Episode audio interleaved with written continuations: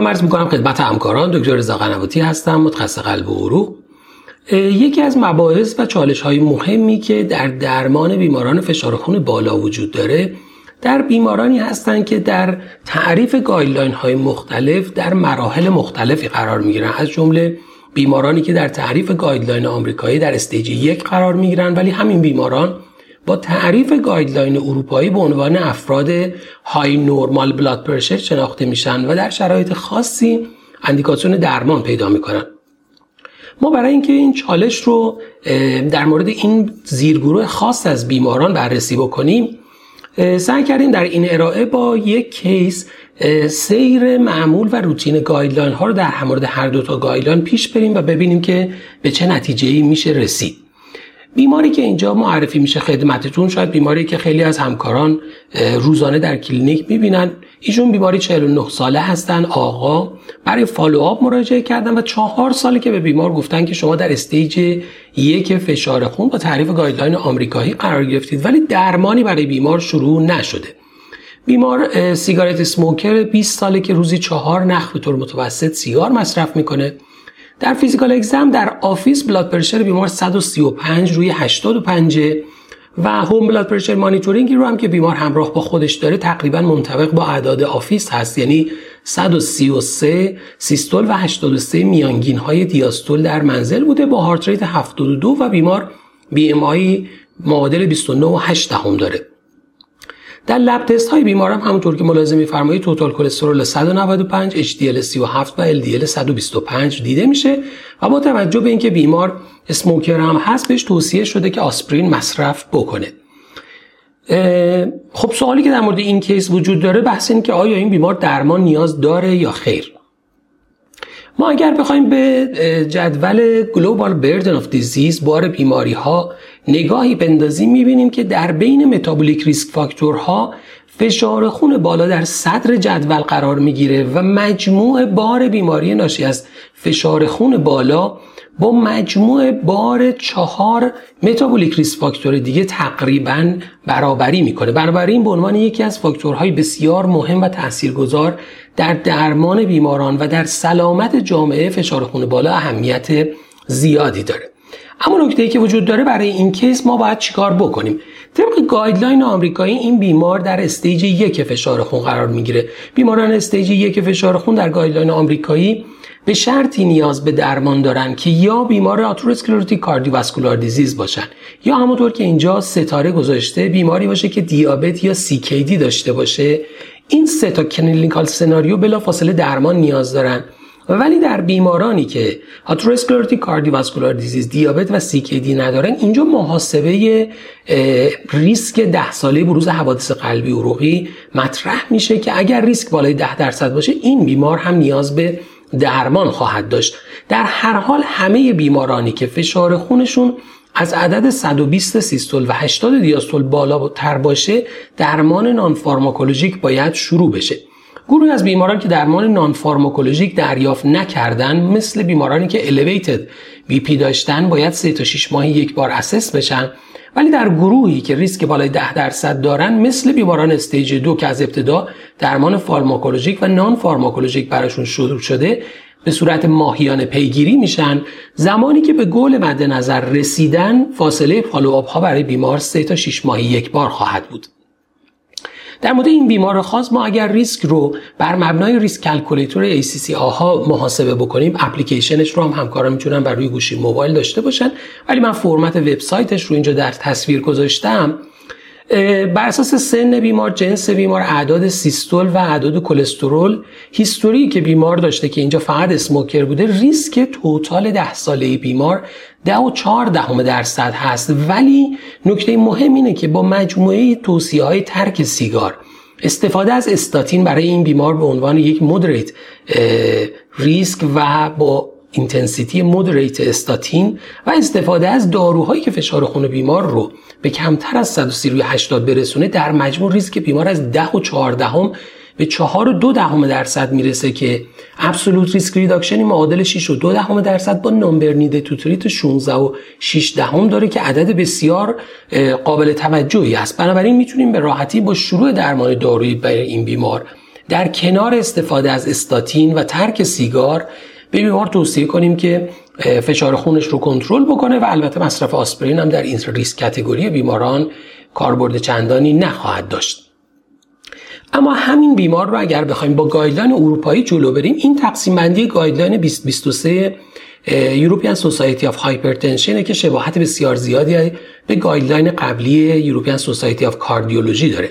همونطور که ملاحظه میفرمایید بیماران به صورت ستونی به چهار grade فشار تقسیم میشن. high normal grade یک grade دو و grade سه.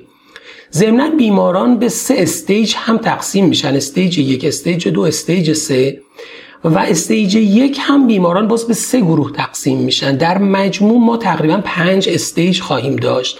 و چهار grade که معادل 20 risk category مختلف میشه که شاید بیشتر از همه این. استفاده از guideline اروپایی رو یه مقدار سخت کرده و خب بحث risk factor ها همونطور که در بخش staging ببینیم risk factor ها hypertension-mediated organ damage تعیین که این بیمار CKD داره grade 3 هست یا پایینتر یا اینکه grade 4 یا بالاتر از اون هست بیماران دیابتی atherosclerotic cardiovascular disease این موارد باید کامل مشخص بشه.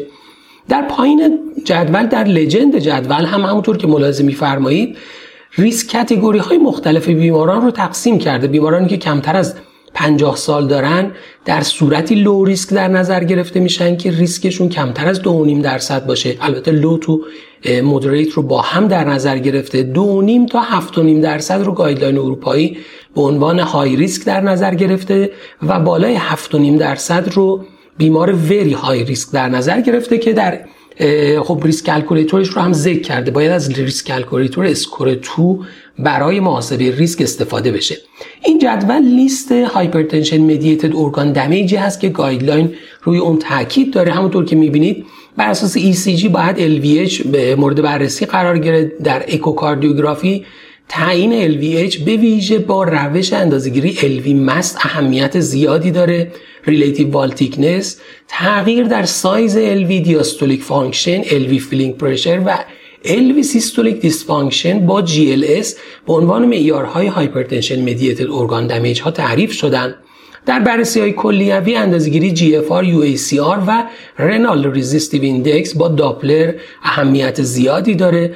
بررسی large artery stenosis با اندازه‌گیری pulse wave velocity یا حداقل pulse pressure اهمیت داره به خصوص اگر pulse wave velocity به صورت carotid femoral اندازه گیری میشه در افراد 50 تا 60 سال بالای 10 متر بر ثانیه به عنوان معیار high risk در نظر گرفته شده. وجود آتروسکلروز در کاروتید وجود پلاک با تعریف IMT بالای یک و خود IMT اگر بالای 9 دهم میلیمتر باشه به عنوان معیارهای hypertension-mediated organ damage در نظر گرفته شده. calcium score اگر اندازه گیری بشه اگر از میزان reference برای اون سن بالاتر باشه باز به عنوان hypertension-mediated organ damage در نظر گرفته شده و در بررسی های اندام ها ABI با ABI کمتر از 9 دهم یک معیار hypertension-mediated organ damage و بالاخره بررسی تغییرات در معاینه چشم از جمله تغییرات microvascular هم به عنوان معیارهای hypertension-mediated organ damage در نظر گرفته شده. guideline اروپایی در جدول توصیه شروع درمانش توصیه کلی شروع درمان در اعداد بالای 140 روی 90 و توصیه استارت درمانش هم از همین عدد با combination therapy شروع میشه که به صورت single pill combination ه. ولی اگر همکاران دقت بفرمایید می‌بینید که اینجا در کنار جدول نوشته که یه سری از بیماران اندیکاسیون شروع درمان با monotherapy رو دارن. مثلا بیمارانی که low risk هستن و blood pressure های کمتر از 150 رو 95 دارن. ولی گروهی از بیماران که به عنوان high normal blood pressure هستن و بیماری که الان ما در موردش صحبت می‌کنیم در این category قرار می‌گیره در صورتی که very high cardiovascular risk باشن هم کاندید شروع درمان monotherapy هستن. یعنی default guideline اروپایی بر در حقیقت combination therapy و برای combination therapy عدد 140 روی 90 رو threshold شروع درمان در نظر گرفته ولی در افراد high normal blood pressure اونایی که high risk برای card very high risk برای cardiovascular disease هستن هم کاندید درمان monotherapy در نظر گرفته شدن. بنابراین این گروه از بیماران رو هم می‌تونیم براشون درمان در نظر داشته باشیم. اما اگر بر مبنای guideline اروپایی ما می‌خوایم بیماران رو درمان بکنیم باید با risk model guideline که SCORE2 هست باید آشنایی داشته باشیم. ما با توجه به منطقه جغرافیایی که خودمون داریم و همسایه هایی که برای ما وجود داره من جدول وری های ریسک رو اینجا خدمتتون گذاشتم. از کشورهای مختلف اطراف ما از کشورهای شمال آفریقا تا کشورهایی که در اروپای شرقی قرار می‌گیرن کشورهایی که در آسیای میانه قرار می‌گیرن همه به عنوان کشورهای وری های ریسکن بنابراین با همین معیار اگر ریسک بیمار رو محاسبه بکنیم می‌بینیم که بیمار very high risk با این مشخصات سنی ریسک بروز حوادث ده ساله قلبی عروقی. طبق guideline اروپاییش 14 درصد محاسبه میشه که بیمار طبق تعریف guideline اروپایی در category very high risk قرار می‌گیره. اینجا من باز مجددا همون تقسیم بندی رو براتون نشون دادم. در بیماران کمتر از 50 سال ریسک بالای 7.5 درصد به عنوان very high risk در نظر گرفته میشه. بنابراین این بیمار ما باز با تعریف guideline اروپایی هم در category very high risk قرار گرفته. و با توجه به اینکه guideline میگه در افرادی که high normal BP و very high risk هستن درمان توصیه میشه این بیماران هم مشمول درمان میشن. اگر از risk calculator guideline اروپایی تقریبا با این مشخصات استفاده بکنید یعنی ما در region very high risk قرار می‌گیریم. تقریبا میشه گفت آقایون بالای چهل سال در جمعیت ایرانی در category very high risk قرار می‌گیرن. بنابراین حالا شاید یکم از calculator آدم استفاده بکنه بهتر بتونه با پیش بینی اون که چه گروه از بیماران کاندید درمان هستن نیاز به محاسبه تک به تک برای بیماران نداشته باشه. در جدول guideline 2011 primary prevention اروپایی هم همونطور که می‌بینید در گروه apparently healthy person این بیمار ما در category سن کمتر از 50 سال قرار می‌گیره و اولین قدم تعیین ریسک ده ساله بیماره که. و اگر ملاحظه بفرمایید می‌بینید در stage یک توصیه میشه که این بیماران وقتی ریسکشون بالای 70 درصد حداقل باید سیستول کمتر از 130 140 تا 130 رو داشته باشن و البته در مورد LDLشون هم توصیه برای اینه که زیر 100 باشه. اما در step دو بر مبنای ریسک بیمار بر اساس lifetime risk بیمار و treatment benefit comorbidity frailty و patient preference ما می‌تونیم به اعداد سیستول کمتر از 130 و در گروه very high risk حتی به اعداد LDL کمتر از 55 هم فکر کنیم این guideline 2011 اروپاییه که چنین توصیه رو داشته. بنابراین بیماری که خدمتون معرفی کردم تقریبا میشه گفت با تعریف guideline اروپایی و آمریکایی در هر حال در category high normal با تعریف guideline اروپایی و stage یک با تعریف guideline آمریکایی قرار می‌گیره. کاندید درمان شاید نکته مهم در مورد guideline آمریکایی ساده بودن استفاده کردن از اونه که تقسیم بندی های کمتر و راحت تری داره و سریعتر میشه به نتیجه رسید. بنابراین اگر بخوایم خیلی خلاصه دو تا guideline رو با هم مرور کنیم طبق توصیه هر دو تا guideline بیمار به شرطی که اعداد بالای 130 روی 80 داشته باشن کاندید درمان هستن. حالا در guideline اروپایی میگه افرادی که high normal blood pressure و very high cardiovascular risk هستن monotherapy براشون توصیه میشه در این range درمانی افراد low risk ی که تا حتی عدد کمتر از 150 روی 95 هستن هم monotherapy براشون توصیه میشه.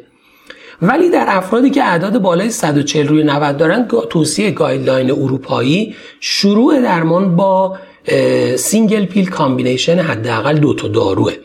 guideline آمریکایی تقریبا شرایط مشابهی رو توصیه می‌کنه. یعنی میگه به افرادی که در محدوده اعداد 130 روی 80 تا 140 روی 90 هستن اگر آتروسکلروتیک کاردیوواسکولار دیزیز دارن اگر دیابت CKD دارن یا ریسک 10 ساله بالای 10 درصد دارن کاندید درمان هستن در اعداد بالای 140 روی 90 هم همه بیماران کاندید درمان هستن. اینجا هم توصیه بر اینه که اگر ما بیشتر از 20 میلیمتر جیوه سیستول یا 10 میلیمتر جیوه دیاستول با تارگت فاصله داریم بهتره که combination therapy رو با دو تا دارو و ترجیحاً به صورت single pill برای بیماران شروع بکنیم. بنابراین توصیه های دو تا guideline اگرچه در ظاهر با هم متفاوت هستن ولی واقعیت اینه که در عمل تفاوت خیلی زیادی با هم دیگه ندارن. اما نکته بعدی که وجود داره اینه که درمان رو برای بیمار شروع کردیم تا کجا اعداد فشار خون رو کاهش بدیم. از یه سر مطالعات قدیمی‌تر اگر شروع بکنیم از Lancet 2002 یک systematic review و meta-analysis بزرگ با بیش از یک میلیون فرد بدون سابقه بیماری های قلبی عروقی در report شد با مجموع 12 و 7 دهم نفر سال follow-up بیمارانی که at risk بودن که نتایج اون نشون داد که از نظر stroke mortality در گروه های سنی مختلف همونطور که ملاحظه میفرمایید با کاهش اعداد سیستول و دیاستول ما شیب نزولی رو در کاهش ریسک داریم. scale ما در scale mortality به صورت در حقیقت لوگاریتمی نمایش داده شده. می‌بینیم به سرعت ریسک کاهش پیدا می‌کنه. شیب نزول در بحث دیاستول هم می‌بینید شیب بسیار سریعتری هست. بنابراین به نظر میشه دیاستول هم تاثیر به قابل توجهی داره و اگر اعداد نمودار فشار رو نگاه کنید محور رو می‌بینید که تا اعداد کمتر از 120 سیستول و تا کمتر از 80 دیاستول هم همچنان ما کاهش فشار خون منجر به کاهش مورتالیتی استروک رو در حقیقت می‌بینیم که نزدیک به فشارهای 110 تا 75 این کاهش همچنان ادامه داره. در مورد ischemic heart disease mortality هم همونطور که ملاحظه میفرمایید به همین طیف ما کاهش رو در اعداد سیستول و دیاستول داریم که منجر به کاهش در mortality قلبی عروقی میشه. اما مجموعه از مقالاتی که در نهایت منجر شد guideline آمریکایی trend ش رو و تعریف و threshold ش رو عوض کنه این 11 مقاله هستن که از 2014 تا 2017 در مجله Journal of Hypertension به صورت systematic review و meta-analysis منتشر شدن بزرگترین مطالعاتی که تا اون زمان انجام شده بود رو در این مجموعه گردآوری کردن و این تقریبا میشه گفت پایه و اساس تغییر guideline های جدید شد که اگر همکاران علاقمند باشن می‌تونن اون رو مطالعه بکنن.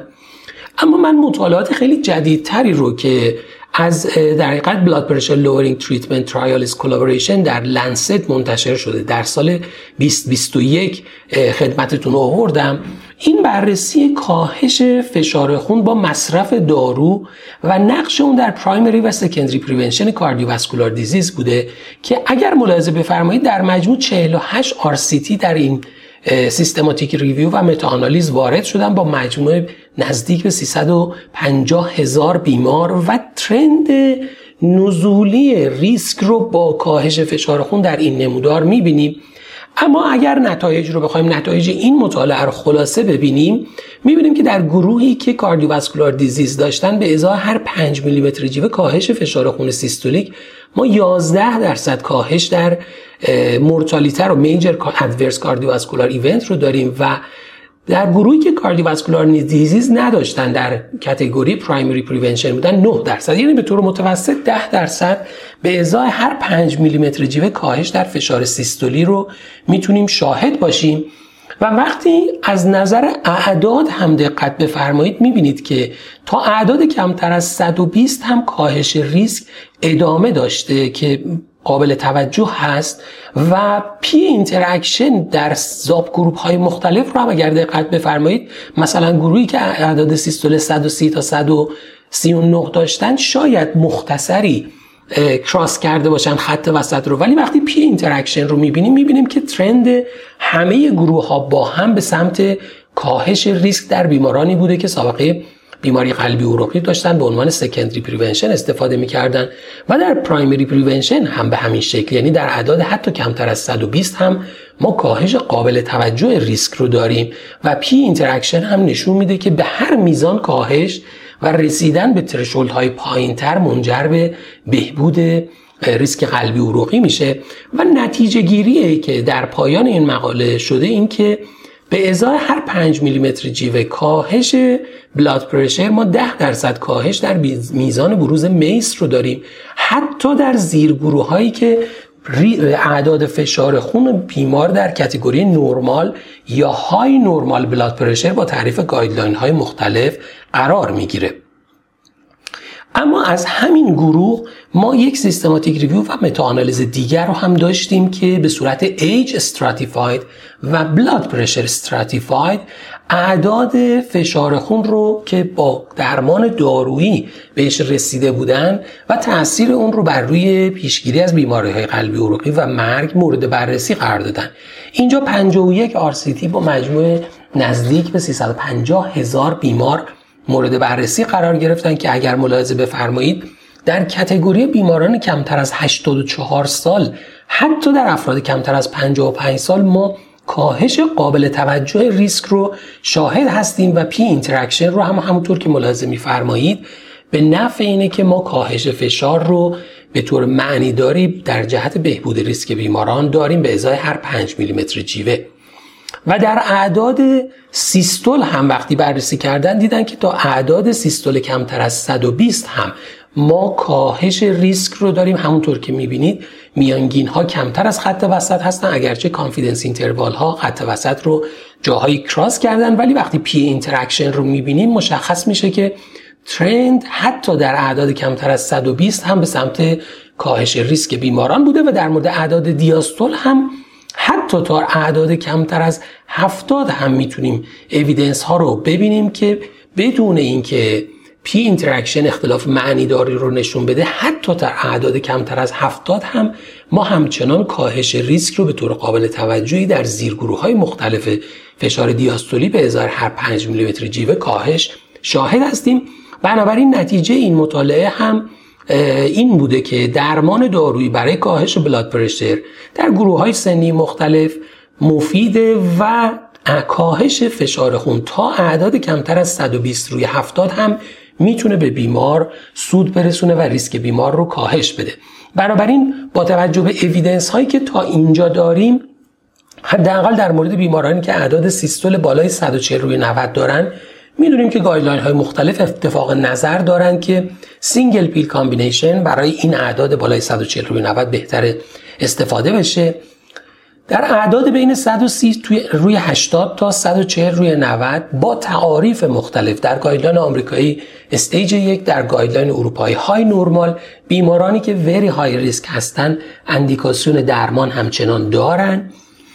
طبق مطالعات جدیدتر اعداد نرمال فشار اعداد 120 روی 70 و پایین تر از اون هست ولی همچنان guideline ها اعداد نرمال رو اعداد کمتر از 130 روی 80 در نظر می‌گیرن و برای این گروه از بیماران هنوز توصیه درمانی وجود نداره. اگرچه که ممکنه در آینده نزدیک تغییری رو در تعریف guideline ها هم شاهد باشیم امیدوارم این ارائه برای practice روزمره شما مفید بوده باشه. ممنونم از توجه شما.